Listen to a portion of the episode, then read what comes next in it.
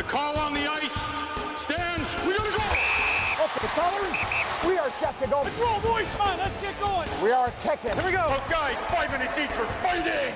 Watch the blue. Play the puck. We're not doing this. Hey. After further review, it's the Scouting the Refs podcast. Yeah, baby. Here's your hosts, Todd Lewis and Josh Smith. Okay, gentlemen, play ball. Let's go. All right, guys, let's drop the puck. You remember last week about this time, Josh, and I was talking about the Department of Player Safety and consistency. Yes.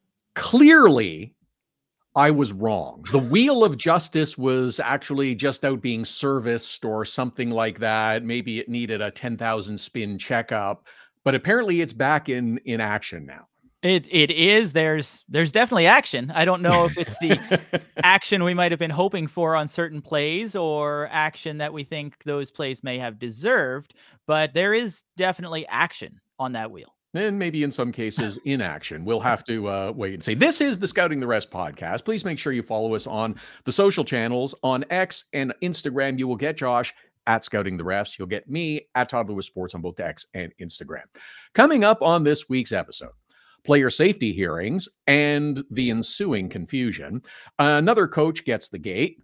Stick swing costs you 5K, so does a cross check. Running the goalies plus shock and dismay. Does that sort of sum things up for the last week or so? Boy, shock and dismay. I, I didn't know we were getting into the Maple Leafs here, but I guess I'm not talking about team performance. There's a lot of cities that are kind of in that now, but let's let's go to the shock and dismay that I was more focused on when Commissioner Gary Bettman upheld the four-game suspension levied against Boston's Charlie McAvoy for the headshot that he delivered to Florida Panthers defenseman Oliver Ekman Larsson. I, I, I cannot believe that McAvoy actually even appealed this and thought that he might have a chance at having the suspension reduced. I mean, if nothing, look at the four game suspension that was issued earlier this year and was not reduced. So I don't know what the thinking was here in, well, let's appeal this. Well, I don't know. Again, Todd, is this the Players Association that's just trying to uh, appeal these multiple game suspensions in hopes of maybe using this in the next CBA negotiation to try to say, look, every time we appeal, the commissioner upholds it. So obviously, this isn't working for us because we need some room to wiggle here. But I, I think on the play itself, four games seemed fair. Uh, Mr. Bettman put the release out with the decision, and we have it up on the Scouting the Refs website. You can read all about how he ruled on it. And really, it was a late hit. It was a high hit. It wasn't shoulder to shoulder. And uh, while Charlie McAvoy made a great counter argument, it was one that was not going to get his suspension reduced. So a, a, good try, but not a shock there. And this is the end of the road for the appeals process when it's less than six games. It goes to Commissioner Bettman. He gets the final say. And Charlie McAvoy, you're you're sitting for one more game than you hoped. That's interesting. The theory about this is maybe a long term play in terms of maybe we need to review how the suspension appeals process works. I hadn't thought of that, but that's very interesting. Yeah, I'm. I, you wonder. There's there's lots of lawyers involved, and there's always an end game. There's always a strategy or something at play here. So whether it's just getting more dollars back in their players' pockets, or whether there's something else that maybe they really wanted to push here when it comes to CBA negotiations or just looking at disciplinary actions in general, there's there's always more than meets the eye. I think when you have lawyers involved in an appeal. To be continued. Player safety hearing this week for Calgary's Andrew Mangiapane.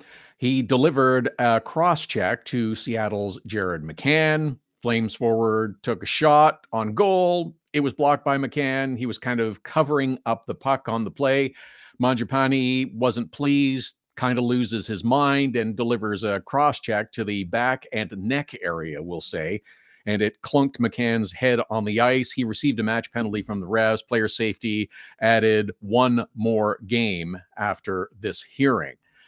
Do we want to talk about the comparables or do we want to talk about your initial thoughts on this hit first? Well, my first thought was, "Holy cow, this is a dangerous play, and uh, I, this is a multiple game suspension. This is not trying to play the puck." I think someone on uh, on social media came back and said he was he was really trying to make a play on the puck never, never in the history of hockey has a cross check to a player's neck when he's lying prone on the ice been making a play on the puck. So I, I was surprised it was only one game. I thought this is one of those maybe it's instantaneous. It's not premeditated, but this is a very dangerous play that is only resulting in intent to injure or possibly, uh, you know, a serious injury at that. So I, am glad that the officials called it the way they did, but I was surprised the player safety didn't come down a bit stronger on the suspension.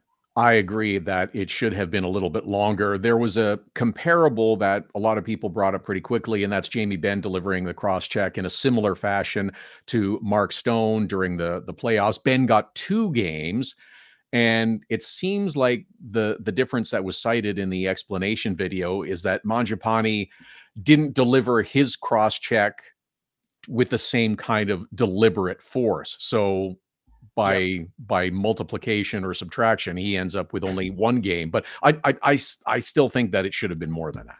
Yeah, I think when they came down and, and put the ruling out with the comparison there, it was the full force, the full extension of the arms. I think the uh, the Jamie Benn incident with Mark Stone, there was a little more animosity there. It looked like he was a bit more aggressive and they were playing each other physically. In this case, there was nothing going on between Mangiapane and McCann. This was purely an attempt to uh, you know jiggle the piggy bank to get the puck to shoot out the side.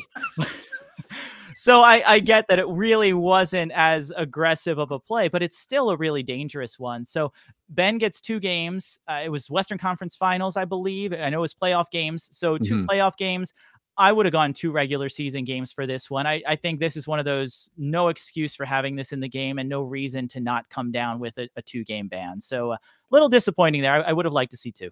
I don't think anyone would have complained if it had been two games. I, I, I think that setting that sort of standard that we're not going to tolerate this nonsense is is the better proactive way to go as opposed to the reactionary uh, that doesn't look so good. Maybe we should give them another game. Yeah and there's the optics of it too right? It it looks horrible. If you see this uh you see a clip if you're not a hockey fan you see a guy laying flat on the ice getting cross checked to the neck and you're like well that's that's a really bad play. Oh, it's a it's a one game suspension, and go figure. But I think the only people that would have objected, Todd, would be the Players Association, who would have appealed if it were two oh, games. Oh, there you go. Right. Okay, we're back to the appeals again. Okay, let's move on to more stick work. This one involving New York Islanders Matt Barzal, who swung his stick rather wildly in a game versus the Carolina Hurricanes and winds up hitting Tony DeAngelo right in the chops.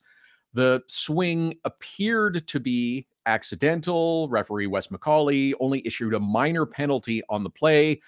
Player safety thought it was also worthy of a $5,000 fine. Let's all say it together the maximum, the maximum allowable, allowable under the CBA. That's right. I was wondering would it be possible I, there you know there wasn't the he drew blood so it's it's automatically a double minor but could a double minor penalty have been issued in this case in this one, no. Uh, the the refs are really limited to the minor penalty or the match penalty. Match would come in for a deliberate deliberate intent or attempt to injure the opponent, which I think we can all say this this didn't appear to be a deliberate attempt. There, it was it was careless, it was reckless, and without an injury on the play, they don't have the option for the double minor as well. That gets triggered when a player is injured. DeAngelo appeared to avoid injury. Now, certainly, if he's cut, if he's bleeding, if he does have some sort of a facial injury, then absolutely we're, we're looking at four minutes here. But without that injury, the only option is the minor minor penalty, regardless of how reckless it happens to be. The the fact that he avoided getting cut is also fortunate for Barzal because it kept him out of the box for an extra two. So that leads me to the next question is should referees have more discretion on such a play to issue a double minor if they if they choose? I think that's a valid consideration. I, I, think the league has tried in the past to simplify the rule book and try to make it more cut and dry when it came to interpretations. But we'll see, and, and we have recently when it comes to boarding or interference or some of the other plays, the difference between a minor and a major in a match is the degree of violence. And maybe recklessness or carelessness, uh, the degree of carelessness of your stick could be a factor to increase the penalties here. I think this would be a clear candidate for it. There are definitely those plays when a guy's stick catches somebody up high, but this Barzal goes in, he whips his arm around, whips his stick around. Uh, I would say if I were an NBA official, that this would maybe be a flagrant high stick, and possibly, if you wanted to make a rule book change, deserving of uh, an extra penalty. Um, just one note on your comment there, Josh. How many pages long is the NHL rulebook? The NHL rulebook is uh, 222 pages long. So maybe we don't want to add. This is why we don't even have it in print anymore. We get the online version because the league is no longer printing up the uh, the Bible that is the NHL rulebook, the yellow okay. pages. If if we go back to the olden days. Yes, I, I would say. Okay, uh, another week goes by and we had another coach tossed out of a game. It was the Edmonton Oilers, one of those teams that you mentioned in terms of the uh, the uh, frustration, taking on the uh, Vancouver Canucks and losing to the Vancouver Canucks for the first time, for the third time, excuse me, in the first month of the season. Things got a little heated during the game, and they got a little heated between Edmonton Oilers coach Jay Woodcroft and the official Kevin Pollock. Woodcroft didn't like a call or two on his team, and when he expressed his dismay to referee Pollock, he incurred a two minute minor for unsportsmanlike conduct and uh, got tossed. Post game, I thought this was very interesting. Woodcroft stated that he asked about the call, but did not use profanity. but I'm really kind of curious as to what was said now. I am as well. You've got a veteran official there, referee Kevin Pollock, over 1,500 regular season games, has never thrown a coach out of a game before. And here we go with Woodcroft getting the gate for that one. And it, it, was weird timing too, right? Because you have all this stuff going on, and then all of a sudden your your team's on the power play, you're skating past the bench, and something was said, and that something was enough to blow the whistle and immediately toss him from the game. So uh, yeah, it, it had to be a good one. And unfortunately, Todd, we missed out on what exactly it was. I mean, if it if it was profanity, at least I'd have something to go on. But if it wasn't, man, Woodcroft had to have something really good to say and and some some coaches i guess too and some uh, some players are experts at the chirps. But you know what? This is also another opportunity that screams out for the return of the ref cam don't you think? Oh my gosh how wonderful would it have been to see not only pollock's point of view as as the coach is blasting him for whatever he's saying but to hear it to get it right from the, the horse's mouth and to hear what Pollock might have chirped back because the officials are known to respond as well. And I think a certain degree of back and forth may have taken place. And whatever Woodcroft said that crossed the line, oh, to see it from Pollock's point of view would be a thing of beauty. Ah, well, we'll just be left hunting once again. Okay. Also, in this same game, Leon Draisaitl had himself one of the easier goals that he will score throughout his career on uh, Thatcher Demko. And many wondered if the goal would be allowed to stand because Thatcher Demko, well, wasn't standing for the entire play. He kind of gets bowled over in Holloway before the puck goes into the net. Um, this is a for, shall we say, maybe a re-education on goals of goaltending interference and how they apply to the goalie in this case.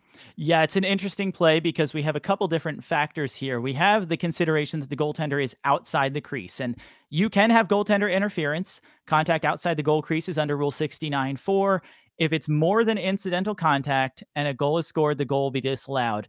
Reading between the lines there, that means that if you do have incidental contact outside the crease, a goal could still be scored on the play. It goes on to say that a goaltender is not fair game just because he is outside the goal crease, but that there are situations where you have incidental contact. And this is one of those plays where you have the goaltender behind the net, you have an attacking player who's moving towards the net behind a defending player that trying to retrieve the puck and pursue him for that. And I think in this case, Demko knew exactly what he was doing.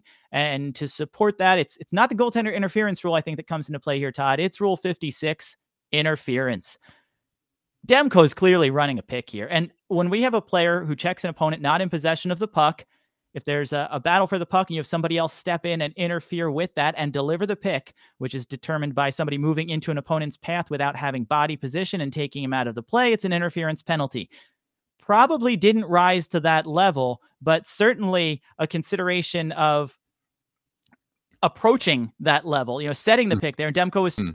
clearly blocking the path there. He was trying to make it harder for the defending player to get by. He did. There was incidental contact. We play on. That's what the goaltender interference rule says. And again, I, I don't think this rose to the level of really calling a penalty there for the interference, but I do think that the pick is what negated any hopes that Demko had of getting that goal disallowed he was not doing all he could to get out of the way and and allow play to continue. It's sort of like when players don't get out of the crease quickly during goaltender interference kind of thing. Yeah, same idea. He really didn't make an attempt to get back. If if he's fighting his way back to the crease and then happens to make contact or the player goes into his path a little bit as he's doing that, then it's a different situation. But you can really see he sets up shop there. He sees the player coming towards him, he puts it in park and he just waits. So if he's trying to get back to the crease, this, does, this maybe plays out differently. But you can see he stops, squares up to the skater, and makes himself big to try to make him go around. And unfortunately for Demko and the Canucks, didn't work this time. Another goaltender collision that got a lot of attention involved Pittsburgh Penguins netminder Tristan Jarry and Ducks forward Adam Henrique. Jarry is looking to make a save. Henrique is cruising by the front of the crease and has contact with the goaltender and clearly rattles him on the play. Jarry winds up collecting the puck, making the save, but then almost immediately leaves the ice. And it left many wondering after seeing the replay that there was obvious contact between the two but there was no penalty. And again, people were screaming that there should be a goaltender interference call, but Josh, no infraction was committed here. There was no infraction. And it goes back to the same rule we just talked about contact outside the goal crease. Even though Jarry is in the goal crease, his skates are in the blue paint, the league standard for in or out of the goal crease depends on the vertical plane that is outlined by the paint. So you can see clearly most of Jarry's body is outside the goal crease. Henrique's entitled to his position in front of the net. They are not in the blue paint. He's establishing position to get a deflection, get a rebound, and he's clearly focused on the shooter. So he's not paying attention where Jarry is. He can be where he is. Jarry comes out and engages. And unfortunately, the outcome was an injury in this case. You never want to see that happen. But as far as the contact goes, this is incidental contact outside of the goal crease. There's no intent, there's no uh, targeting where Henrique is really going in and trying to make contact or, or deliver a hit on Jarry. He's getting his position. He's battling with the defender and the goaltender. His position moves up. He moves into Henrique. And the unfortunate part is that the helmet gets bumped and then a, a, subsequent shot right after that appeared to injure him on the play. So a horrible outcome and the kind of thing you don't want to see. But just because there's an injury doesn't necessarily mean that it's automatically a penalty. A legal play, but an unfortunate outcome. Exactly. All right. Let's uh, wrap this one up with the uh, Ross Colton wrecking crew from Colorado. How about that? It was it was on full display against the New Jersey Devils in a single sequence. Colton heads to send Luke Hughes hard into the boards while pursuing a puck as the play gets stopped up a little bit later on for a, a boarding penalty on Colton. He continues his rampage with a cross check to the face of Timo Meier. The uh, there there's a penalty review. Um, the the boarding penalty, I believe, was reviewed and reduced to a minor, but we're not sure. Colton was given a major and a misconduct for the cross check. That's a lot of penalties in a short period of time, and he's also earned himself a five thousand dollar fine for this rampage. What a what an eventful sequence! What a night he was having, man! If you have him in fantasy hockey and your league has Pims, it was a good one for you here. But it was crazy, Todd, because we didn't get confirmation whether or not this boarding penalty was actually called a major and reduced to a minor upon review, or if it was called a minor and then ineligible for review. The only thing Frederick L'Ecuyer said was we have a major penalty on the play and it's under review. Now we know the outcome was that major for the high sticks or, or the cross check to the face. So we know that that was at least one, perhaps the only major penalty on the play, but uh, definitely the situation where you have the option to review it. The officials did. I was a little surprised to see that that was just a minor penalty for boarding. I thought it was pretty dangerous. And the boarding standard, as we mentioned earlier in the show, the difference between the minor and the major is the degree of violence of the impact with the boards. And I think Colton timed that shove perfectly. And the way Hughes was turning, the way his body was positioned, I think it was a, a perfect timed shot for maximum impact, which is why I actually wouldn't have been surprised to see a major for the boarding. And then the the high stick to the face or the cross check to the face is uh, well, that's brutal enough that you've got an attempt to injure there. And based on intent, we're, we're going to see that as a major penalty. And that major requires a game misconduct as well. So once they squared that one away, he was done for the night. I wonder if I, I, would agree that the, the boarding penalty on, on Hughes could have absolutely been a, a, major penalty and should have been a major penalty because you're right. It was it was delivered for maximum crash into the boards, noise, and effect. So if he had received a major penalty there and a major penalty for the cross check, does that mean he gets uh, he gets two game injections or two game misconducts and he misses another game? Oh man, it just that that would make sense. We really you can only get ejected from the game once for the game, but uh, I'm with you for uh, accruing those game misconducts. If you pick up two game misconduct penalties in a single game, that's an automatic one game suspension. Todd, I think you just made a logical change to the rule book. Now, now if we can get the players association on board here. and and actually that would only add to the rule book and make it longer than it already is. Oh gosh, they're already appealing that suggestion. Forget it. I'm oh out. no. Good stuff, man. Where to work? Get in Scouting the Refs podcast. Read more at scoutingtherefs.com. Follow Scouting the Refs on Twitter, Instagram, and Facebook. Email the show at heyref at scoutingtherefs.com. You're good, Mike. Subscribe, share, and keep those sticks down. Good play.